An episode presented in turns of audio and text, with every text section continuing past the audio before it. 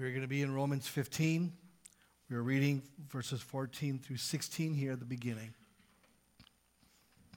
Let us hear the very words of the Lord.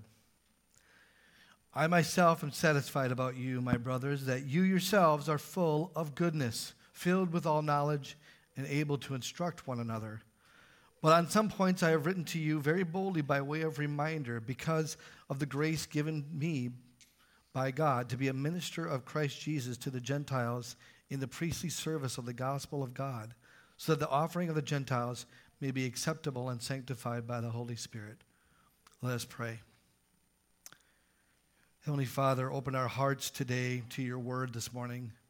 By your Spirit, Father God, would you embolden our, our church in the preaching of the word? Father, cast aside anything of, of my own, and Lord, only stick into our hearts what is of you and your Spirit. Lord, we, we pray that today you would even save the lost among us. We ask this in Jesus' name, and all God's children said, Amen. Leaving your Bibles open, please, you can be seated. Well, good morning. My name is Eric Maddy. I get the privilege of bringing the word to you this morning. Pastor Dan will be back next week. Um, and today we begin uh, the closing section of Romans.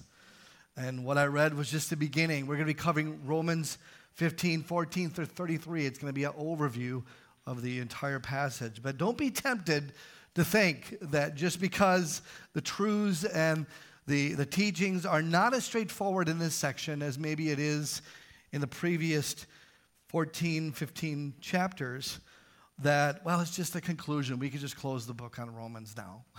no, no, like all of Scripture, this has value to our understanding and for our faith as well. So uh, let's get into today's message. The title of my message this morning, I have some notes for you available in the bulletins. It's called An Example for All Christians. Now, let me give you the 10 second context of where we are at within the book of Romans. With Paul wrapping up his preaching and retaining on retaining church unity amongst members who disagree and are different nationalities, he now gets personal in his comments to the Romans.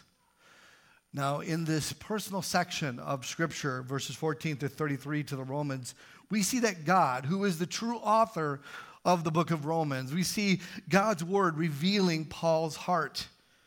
I believe the Lord is letting us see this so that we will be challenged and stirred to live our lives as justified by faith believers, not just in doctrine and not just in deeds, but also in heart motive and attitude. So, Paul is an example for all believers in three ways. Paul is, is an example, first of all, in his perspective on the people of God. Secondly, for his passion for his calling and ministry.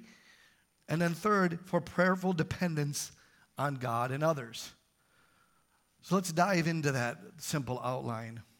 First of all, the perspective on God's people. He's an example for us, and we just read those verses 14 through 16. Uh, Paul is basically returning to the theme of the letter's introduction, where he is talking about his ministry and where he's talking about his vision. But I want to call out for you as you look within your Bible a couple of things about what he is saying here and how he is saying it. First of all, Paul has a very affectionate tone. Now, throughout the letter of Romans, we see that he addresses them as brothers or brothers or sisters in Christ. He is very much about the family of God and, and making that, that connection. But here, in this verse, he says an emphatic, my brothers and sisters. My brother and sister. Recall that Paul just got done uh, with some very hard things to say about the weaker and stronger brothers. Add to the fact that those who were listening to this letter from someone else, someone else's voice, could be misconstruing his intent on that section. And add to the fact that the Romans and, and Paul have never seen each other face to face yet, so they don't have a, a name with, with these words quite yet. Plus, add that some circles felt Uh, the Apostle Paul was just an abrasive person anyway. This add on to the word my brothers and sisters feels warmer. It feels a sense of addressing them in a more loving way. This modifier to the subject of brother and sister adds a sense of overflowing love from his heart. that Paul is addressing his true family. Now, why is this important? It's important because of the second thing I want you to notice, first off, in, in this section, and that is Paul is affirming their faith. You notice again within your Bible, Paul says, I'm satisfied about you. Many translations have the word convinced, another good way of trans- translating that. Paul is saying that he is confident in them. He is believing the testimony of the Romans, whose faith is known throughout the world. As we recall all the way back in Romans chapter 1, he said, Your faith is known throughout the known world, Romans. And he's saying, I, I'm confident of that faith. He says that their faith manifests not only with occasional virtuous uh, acts, but Paul is saying that they're full, that they're rich in moral goodness, that they're outstandingly kind and unselfish and generous and loving and humble. Paul also affirms their faith's depth by calling their knowledge full, that, that they're amply filled. Of course, Paul is referring to their knowledge of Christ and of God. And, and he also says, in affirming them, that knowledge can, is used in wisdom as you can teach and admonish one another. Now, you might be thinking, with such a glowing description, shouldn't we be looking at the example of the Romans here? Well, in some ways, yes. But I only get one week to preach. so we're going to fly over that. I want to point out to you the greater example of Paul and his perspective of God's word of God's people. Paul affirms that the Romans are full of goodness, morally speaking, filled with all knowledge, gospel wise, and to instruct and admonish one another. But need to take into consideration the, the, the other sections we were just reading, chapter 11, verse 18. Their goodness seems to be deficient when he is warning them in verse 18 don't be arrogant of something to the unbelieving Jews because you have received something by grace. Their goodness appeared to be wanting when Paul discusses that the weak have taken on a judgmental spirit and that the strong despise the weak. When you take into consideration, Paul implies in chapter 11, verse 25, that they were ignorant of God's plan to save both Jews and Gentiles. It doesn't seem like the Romans have as full of knowledge of God and the gospel. And as for their ability to instruct, well, we understand and know that Paul has, has this universal viewpoint that the church ministry, that the body of Christ are the ministers of Jesus, that ministry work is to be done by the members of the church, and that the elders and the pastors are to be equipping members for the work of the ministry. And while they appear to be a little limited here, because even he had to talk them through how to handle the non moral matter of what foods were and were not allowed to eat at their communal meal. So when you see this passage, you begin to wonder is Paul just brown nosing them? Is he just trying to butter them up so when he comes knocking on that door, he's going to, he, he wants to be you know, greeted friendly and warmly, but, but maybe he's afraid that, that, that if he knocks on that door, they'll just open the door and go, oh, it's you. Well, what we actually see here is very different than what we might think. And it's very different than what we see in the Corinthian letters. In the Corinthian letters, we see that Paul is rebuking people, he is correcting people. But the Roman letter sees no tone like that. And even if these blemishes I just mentioned were found among the Roman believers, Paul here is affirming affectionately, his high regard for their faith as a church. Paul's perspective on the people of God, as Matthew Henry says, is eager to believe good concerning others. Matthew Henry also says in his commentary on this section we are not to be so simple as to believe everything said by hearsay, but not so skeptical as to believe nothing. Paul is extending a common courtesy here that we are all invited in the body of Christ to have and that we are to have a perspective on our fellow brothers and sisters in Christ, and that is to assume the better of your fellow Christian as moderately mature believers. Now, you may be asking, well, what if I find that my fellow Christian has evidence in their work, in their worship, and in their, their worldview positive proof that they're immature, I'll give you this advice don't throw the baby out with the bathwater. We all have immature areas in which we have blind spots that we have yet to repent of. We are encouraged to examine our life and to examine one another and sharpen one another. But it is better to reach an immature believer in Christ by the avenue of reminding and restating instead of self righteous judgment or of despised dispositions. Does that sound familiar to the previous few chapters before the strong versus the weak? Paul is saying this in verse 15 within your Bibles. I have written to you very boldly by way of reminder.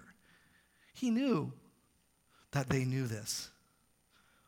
Let me encourage you don't allow petty jealousy or insecurity cloud your perspective on the people of God that are around you the people of God in the same aisle as you, the people of God that's in front of you or behind you, the people of God that are in the other service, the people of God that are from other churches, the brothers and sisters in Christ.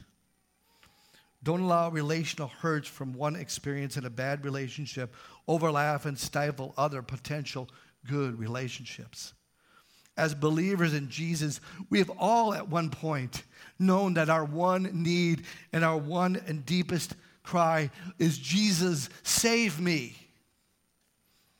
And what bonds us, therefore, and therefore it should also ex- affect the way we see our brothers and sisters here, is not that we walk into this room having it all together, but rather we walk into this room as all the work in progress, all relaying and relying upon the mercy of God that is new every morning. God is the overcomer in our, in our lives, and God is sanctifying us to be like Christ.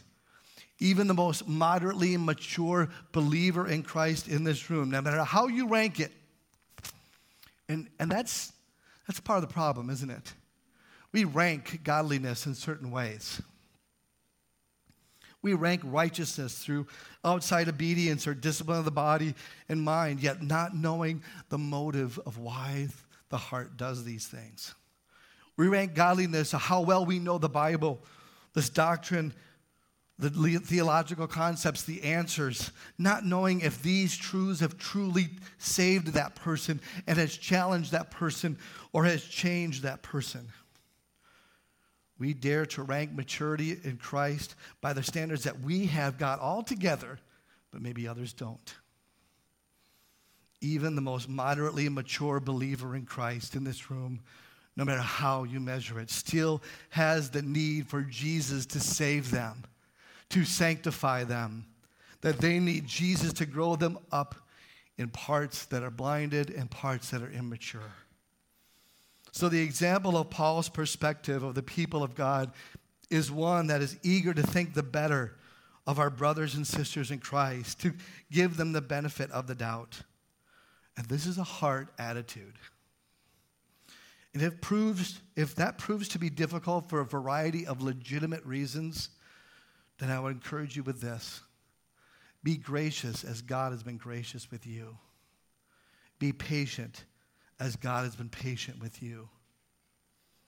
That's our first point. Let's go to the second point. Number two, Paul is an example for all believers in his passion for calling and ministry. Verse 17 in your Bibles. In Christ Jesus, then, I have reason to be proud of my work for God. For I will not venture to speak of anything except what Christ has accomplished through me to bring the Gentiles to obedience by word and deed by the power of signs and wonders, by the power of the Spirit of God, so that from Jerusalem and all the way around to Illyricum, I have fulfilled the ministry of the gospel of Christ. Thus, I make it my ambition to preach the gospel, not where Christ has already been made, named, lest I build on someone else's foundation. But as it is written, those who have never been told of him will see, and those who have never heard will understand. Just an interesting side note within the original language, this entire section that I just read is all one complex sentence. While in the English translations, it presents several um, sentences. Just a side note. But immediately in this section, we see two English phrases pop our attention. The first one is, I have reason to be proud of my work. And then there's a few verses later, Paul says, I make it my ambition. Now, when it comes to being proud and having ambition, we could be thrown off that these words seem to be counterintuitive and in competition to walking humbly before God and doing God's work. But reading these phrases in context is what's important. Looking within your Bibles, in Christ Jesus, then, I have reason to be proud of my work for God, for I will not venture to speak of anything except what Christ has accomplished through me to bring the Gentiles to obedience by word and deed. You see, Paul's mood here is not one of vain and self glorifying, but rather it is done out of a thankfulness. He is thankful for the apostleship that he has been given, that the Lord has called him to, to bring Gentiles to obedience. And what that means is, is that the Gentiles, when Paul would go, he would preach the gospel. And he present it and say that there is a command in the gospel to leave their former ways and commit themselves to following Jesus. That is, to turn from sin and to trust in Jesus. And as a result of Paul presenting this, God was supernaturally regenerating and making people born again and creating new life in people that were dead. And they were being obedient to answer the gospel's call. And Paul saw this. Paul's own record in Corinthians is that he has no game. If you recall in Corinthians, he says, I came to you weak, fearful, and trembling. He says, I have no lofty speech and no wisdom. You see, Paul was a normal man, saved by the grace of God, and desiring to glorify God through his calling to minister to the Gentiles. This calling became his passion. And that passion to glorify God by ministering to the Gentiles became his lifelong goal. And then verse 20, and thus I make it my ambition to preach the gospel, not where Christ has already been named. He mentions here his ministry in light of the prophecy about Jesus, where, where he was to take the good news to places that have never heard. You see, Paul sees his ministry as an extension of Christ's ministry. Now we know that, that Paul did preach early on in his, in his itinerary preaching that he preached at churches that were not planted by himself. But so, this ambition to preach where no church was planted was an evolving life goal. This is something that he went toward that became his passion. But there's something else about this passion. Verse 22, look with me. He says, This is the reason why I have so often been hindered from coming to you. Remember, he has a heart to say, Romans, I, I want to see you. I loved hearing about your faith. I, I'm looking forward to you. But he is actually here stating the actual reason why he hasn't done so. And the reason why is because he has this passion to preach the gospel where it's not been preached. And it kept him from going out of the way to Roman, to Rome and to visit them. This is his excuse for not seeing him. His passion kept him focused on the greater thing he was called to. But then look at verse 23 and 24. But now, since I am no longer, since I no longer have any room for work in these regions, and since I have longed for many years, this is a many years thing. He, is, he's been putting this off for a long time.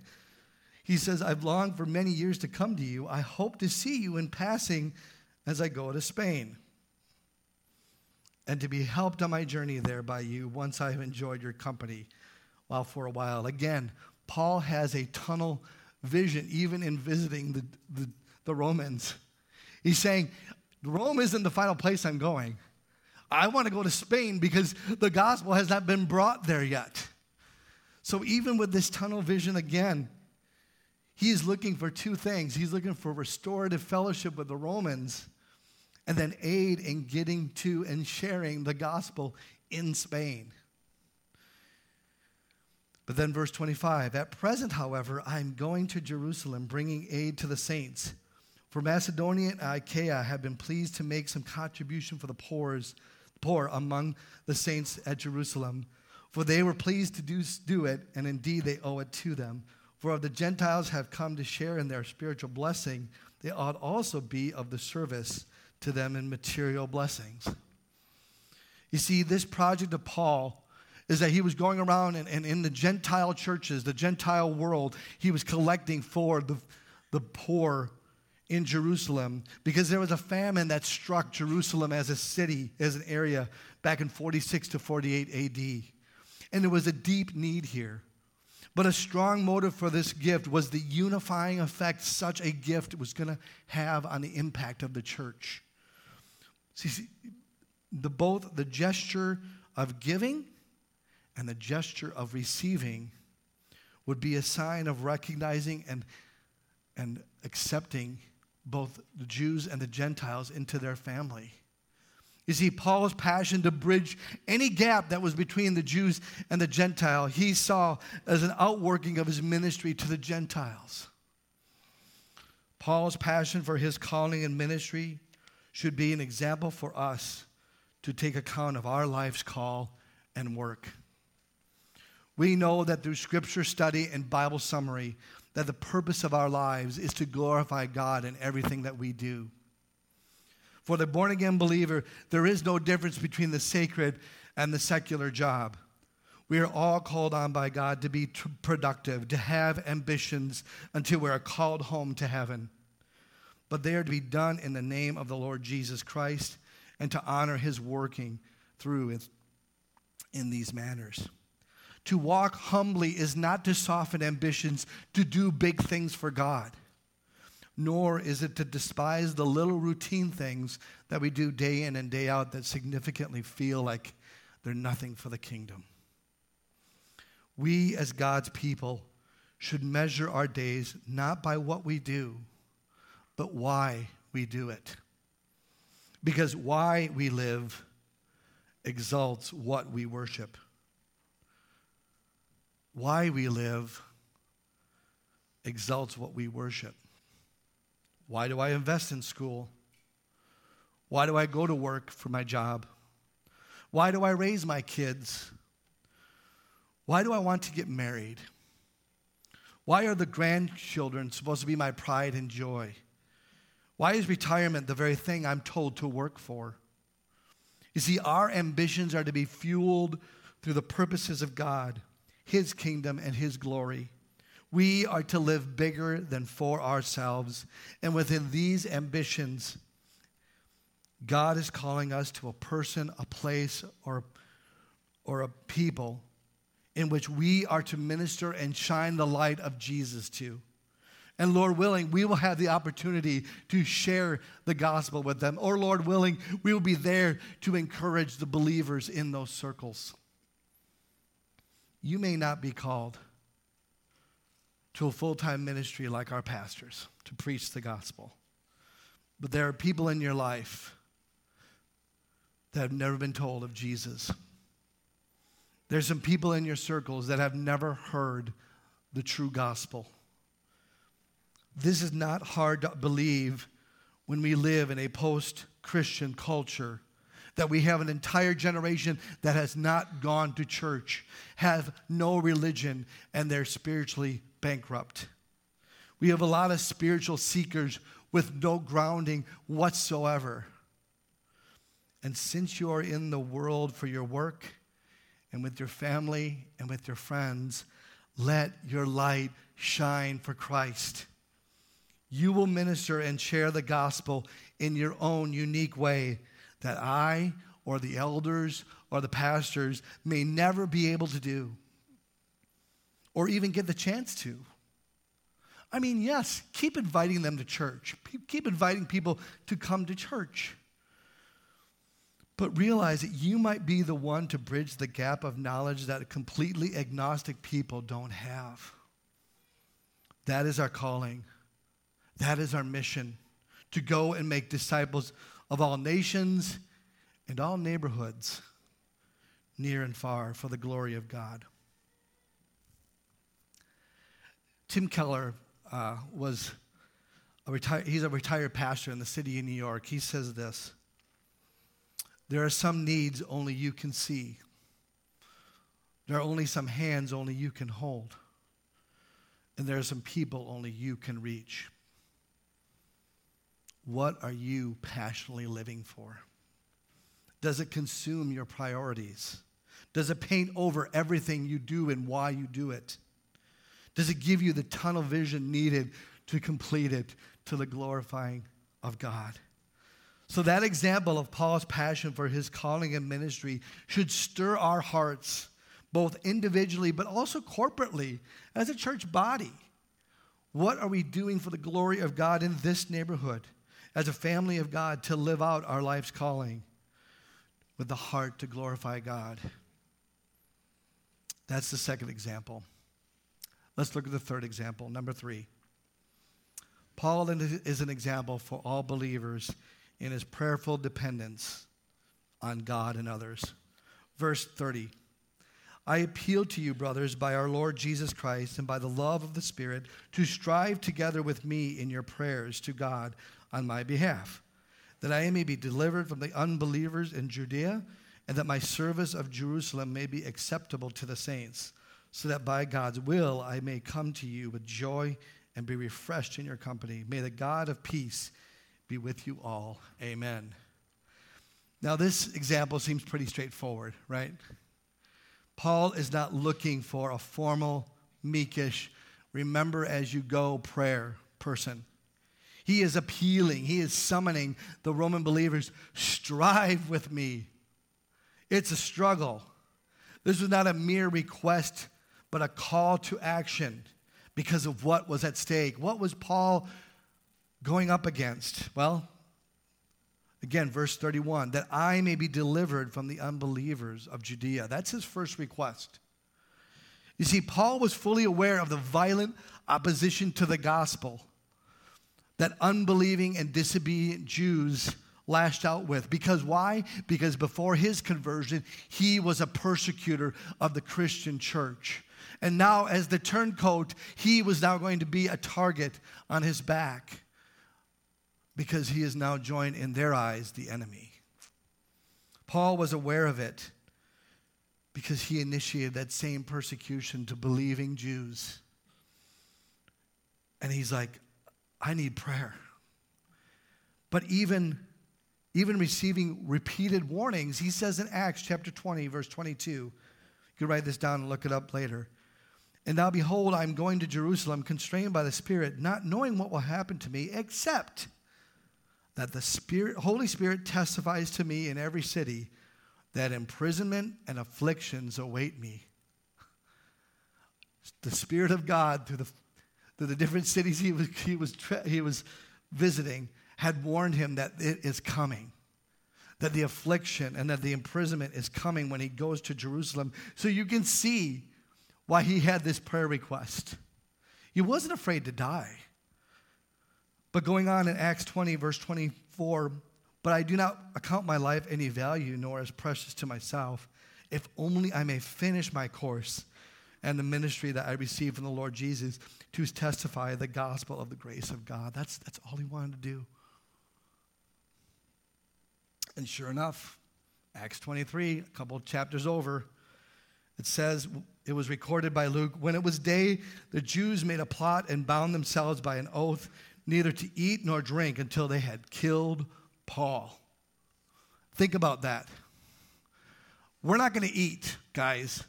We're not going to drink anything until we kill Paul. That's how severe these men wanted Paul dead. And Paul was aware of this. The second request in, in these verses, verse 31 back at Romans 15, that my service for Jerusalem may be acceptable to the saints.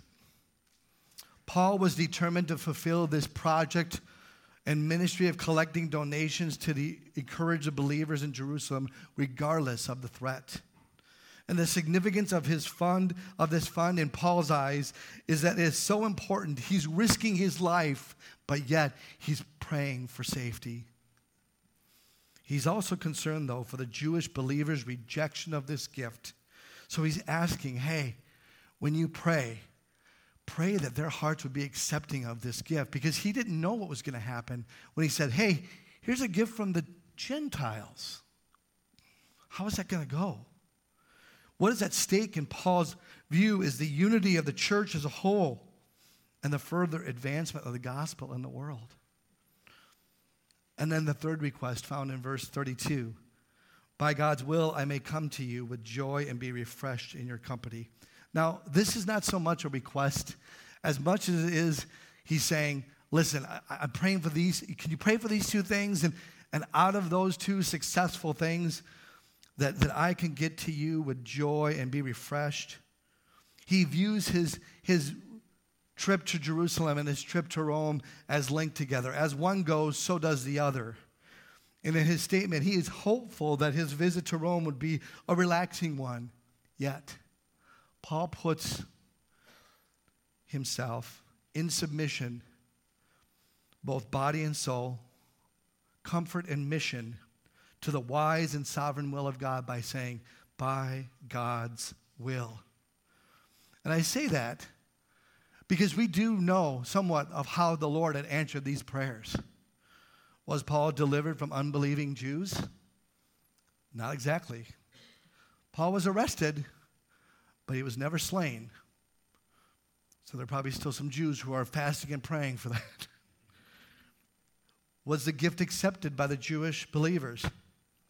Acts doesn't say explicitly, but we can look in chapter 21 and in chapter 24 that there are hints that Paul's return was very welcome and very warm, that all things went well. So we know that that gift was received in good spirit. Did Paul get to Rome with joy and get refreshed? Well, not exactly. It was two years later, first of all, and secondly, it was within chains. Not exactly the vacation by the sea he was looking for. And while things didn't turn out exactly the way Paul preferred and prayed for, he was able to see how things work out together for the glory of God by God's will. In fact, when he was in a Romans prison, he wrote to the Philippians saying, I want you to know, brothers, that what has happened to me has really served to advance the gospel. There it is again this tunnel vision for the gospel to be advanced and seeing that although God's will be done and I'm uncomfortable and nothing turned out the way that, that, that I turned out, that, you know, I, I came in chains and, and I'm not maybe getting as refreshed as I hoped. He says, I see how it served to advance the gospel. Again, that mission. Paul's example for us here is that we are not to be afraid to enlist prayerful help. The enemy would have us believe it's better to Lone Ranger our lives than to bother our Christian friends because they're too busy. All the passion in the world still has to go up against the opposition in the world to Jesus Christ. So we need God to answer the prayers through others who may be praying for us more boldly than ourselves. Do you have a prayer warrior in your life that is praying more boldly for you? Do not fall into independence idolatry that say, I, I can handle this on my own. I, I can do this by myself, me and Jesus. We're called to care for one another. We must fight this heart condition that wants to do it all by itself. Paul is also an example for us that we're not afraid to be dependent on God. You see, we are to accept that as Christians, we are solely dependent on God. And to pray and to express is a way of trusting Him. It's, it's the voice of our faith, prayer is. And our Father knows what is best for us, not only to be relieved of, of us, but He knows what to leave on us and therefore allow our hearts to be dependently trusting Him. So that's Paul's example to all believers. Those three things. In closing, let me, let me assure you, if you're a visitor here, that we are a Christ following church. And what we see here is Paul's heart example is that he is imitating Christ. 1 Corinthians 11 1, Paul says, Be imitators of me as I am, I am of Christ. You see, Paul had Christ's perspective of people of God and treated them as Jesus did courteous, honestly, and gracious. Paul had Christ's passion for calling and ministry and took up his cross and died to himself and stayed faithful to God's will, just as Jesus did when he got arrested that night. It was on his way to the redemption mission he was about ready to accomplish at the cross. Paul had Christ's prayerful dependence of God and others, again exemplified when Christ went to Gethsemane. He said, Peter, James, John, come with me. I, I need prayer. Let's pray together, knowing full disclosure what was to come. And he said within those prayers, Lord, your will be done. Let our lives be challenged and strengthened that we would follow Christ in such a way. Let's pray.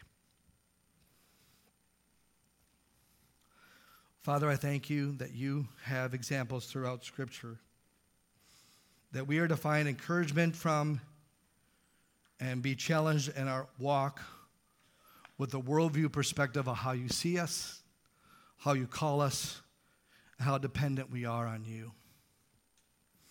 To live out these examples more intently. Lord, may we be the ambassadors in our work, our family, our neighborhood, to brag on your grace that has saved us and planted us, planted inside of us a joy that is found in our lives. And Lord, we ask this in Jesus' name, and all God's children said. Amen.